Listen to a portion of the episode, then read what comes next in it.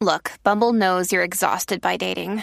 All the must not take yourself too seriously and 6 1 since that matters. And what do I even say other than hey? well, that's why they're introducing an all new Bumble with exciting features to make compatibility easier, starting the chat better, and dating safer. They've changed, so you don't have to. Download the new Bumble now. When you need mealtime inspiration, it's worth shopping Kroger, where you'll find over 30,000 mouthwatering choices that excite your inner foodie. And no matter what tasty choice you make, you'll enjoy our everyday low prices, plus extra ways to save, like digital coupons worth over $600 each week. You can also save up to $1 off per gallon at the pump with fuel points. More savings and more inspiring flavors make shopping Kroger worth it every time. Kroger, fresh for everyone. Fuel restrictions apply.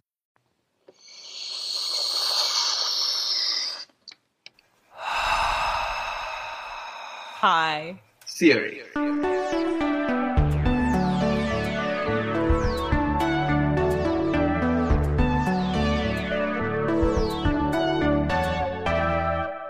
Welcome to High Theory. In this podcast, we get high on the substance of theory.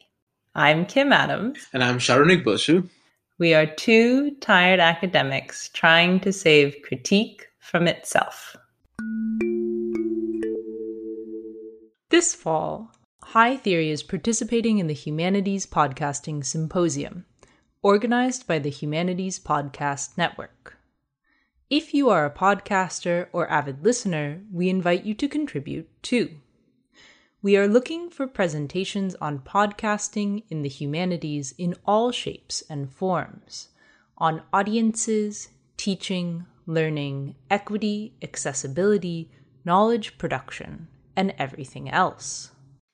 The symposium will be held entirely virtually on October 15 and 16, 2021.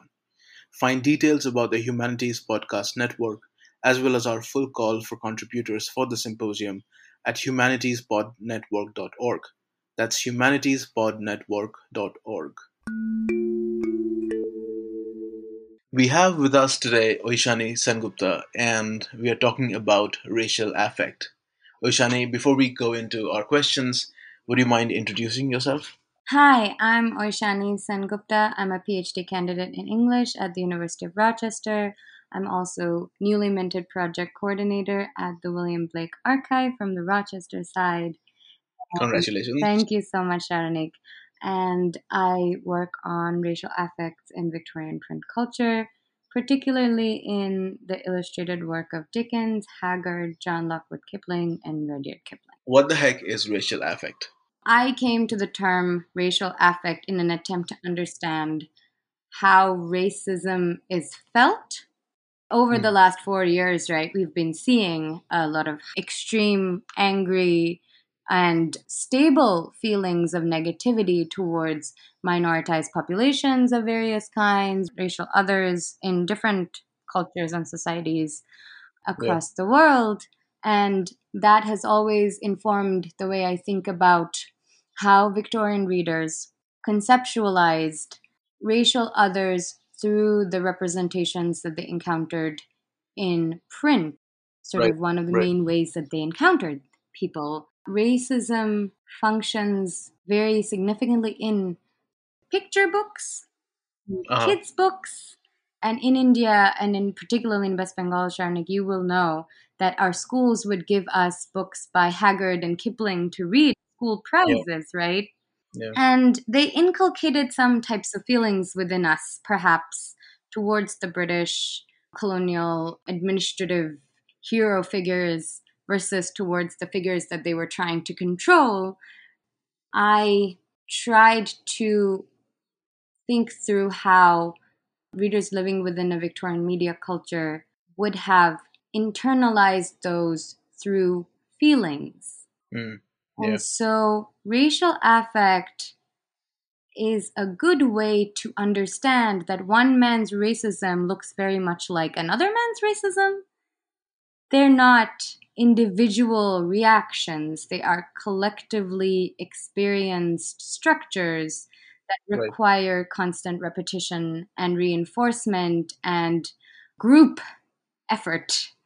I'm wondering if you can give us an example from a really kind of popular text so that like everybody would know. One of the standard examples to prove how racist Dickens was, which is something that one needs to prove from time to time, is this particular essay that he wrote called The Noble Savage, where he is expressing this horror, this kind of emotional horror at Zulu performers who are being staged at at a kind of extremely strange and weird racial exhibition in Hyde Park where certain African individuals are being asked to perform as Zulus and enact certain customs and protocols. And so Dickens sees that in one moment he is acknowledging that this is a performance, this is staged, and this is performed according to the conventions of Victorian tastes for what they want to see African people do. But on the other hand, he is horrified and disgusted, and he wants to keep saying that these are not humans. Right. And these individuals are a threat to culture and civilization. Why are we even looking at them? Why do British white people come and pay money to see this? Right? And this is a cultural problem. So Dickens, who is a very aware thinker about the dynamics of media, is kind of showing his hand here, where he is in the same moment demonstrating the kind of artifactness of this artifact and saying that, you know, he is ultimately a captive to it and he is unable to resist that pull on these stereotypical ways of thinking that he has already internalized and it's comfortable to to feel disgusted and to feel hate. Right yeah. With that in mind how do we use racial affect. And i think that has so many ways of thinking but i will start with the personal. As critic as theorist as writer because racial affect as a theoretical frame, it unites the very individual, personal, private with the kind of large frames of discourse and geopolitics. And it tells us that the ways in which we feel are not necessarily our feeling. So if we have a kind of instant critical instinct and insight, to what extent is that I, as critic, you know, my training, my method, my brilliance, and to what extent is it the forces of feeling within which I have been circulated through my positionalities?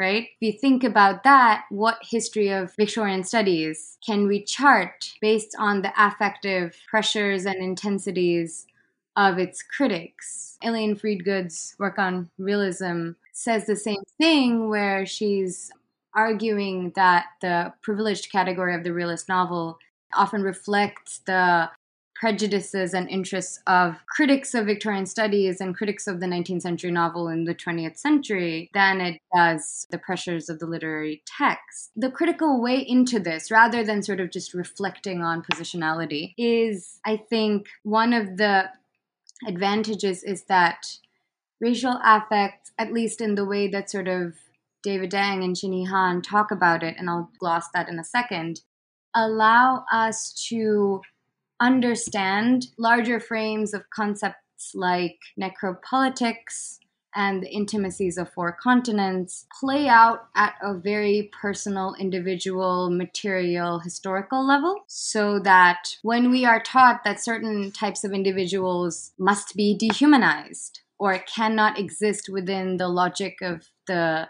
national state, yeah how are individuals domesticated into believing that or feeling that that is right? Yeah. Thereby, in terms of Victorian studies, how are readers domesticated, or domesticated perhaps is not necessarily the right metaphor, but perhaps it also is. Yeah. By domesticating, you attach yourself to certain comfortable things, right? Yeah. And how these comforts then necessitate that indigenous individuals in another continent must be separated from their lands or their families yeah. or their children in certain ways. Let me ask you my last question, which is how will racial affect or how will the concept of racial affect save the world? I really think it can. I know that this is a very lovely question that you ask everyone. yes. I think that sometimes it works and sometimes it doesn't. But I do think that understanding why we feel racist feelings can help us identify the ossified, calcified channels, which I think is very much the first step into ever undoing them if we have such hopes, right? Because it's the unthinking pattern following that we sometimes do, just like the automatic acceptance of okay, this person is perhaps uninteresting or unintelligent or uninformed because we are picking up on sociocultural cues that we have been taught to implement ever since we were born. We learned that that is how value is distributed, and we learned how that is how people are, let's say, not dehumanized, but if I can put it that way, differently humanized or differentially humanized, perhaps. On a sort of hierarchical scale. And so I think racial affect, in terms of our relationship to practiced negative feelings, can help us identify the areas where we are ourselves trapped in these familiar logics Yeah. which is essential to any kind of unraveling, undoing, undisciplining that we might hope to do. I will give an example. For instance, one of the ways in which I think about racial affect is actually not at all in terms of race, but in terms of caste. Junaid Sheikh, he makes explicit the kind of integral correlation of race and caste in India and how these rhetorics have always been in conversation.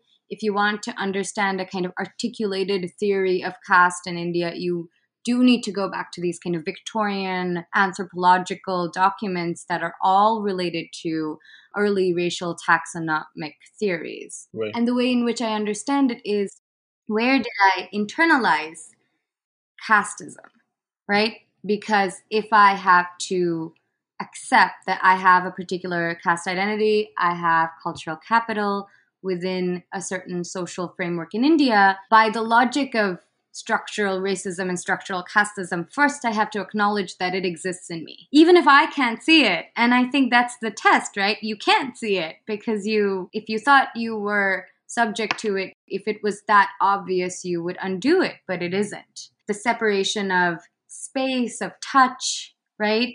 Of Yeah. food, this unspoken fabric of domestic texture that it's like a minefield. Like if you see these movies where um, cat burglars need to like jump over lasers, Yeah, yeah, yeah. that thing, right? Like casteist hierarchies are in our lives like those invisible lasers that you're always jumping through, and yet only when that one button is pushed that you can see the whole fabric. These are all, this is all personal history, but also I think there is a practice of talking about your own history in response to geopolitical inequality. That is a practice that needs to be cultivated, and perhaps it doesn't show up in our dissertations, right? Perhaps it only shows up in our Twitter feeds once in a while. Yeah. But it lines every inch of what we write and who we are and who we hope to be, at least, as scholars. I, I think that's a great uh, culminating note that you have struck to like, talk about both. You talk about so many things because you talk about racial affect as something which is a diagnostic. You talk about something, uh, racial affect as something which is, you know, a, collective structure of feeling that you that remains subterranean and then you read, but also as something that you know scholars are implicated in and we have to be it's not a lesson but it's it is a lesson that you know we have to be when we write when we critique we have to be kind of critically aware of what we are feeling that's that's a great reminder and thank you so much Oishani for that Thank you, Sharani. This was such a wonderful and generative conversation. And thank you for listening to High Theory. If you like our podcast, please review and subscribe on Spotify, iTunes, Patreon, or wherever you get your podcast fix. Saronik Bosu manages our social media presence. Owen Quinn composes our theme music, and Kim Adams and Saronik Bosu edit our audio. You can also find us at hightheory.net. We hope you have a highly theoretical day.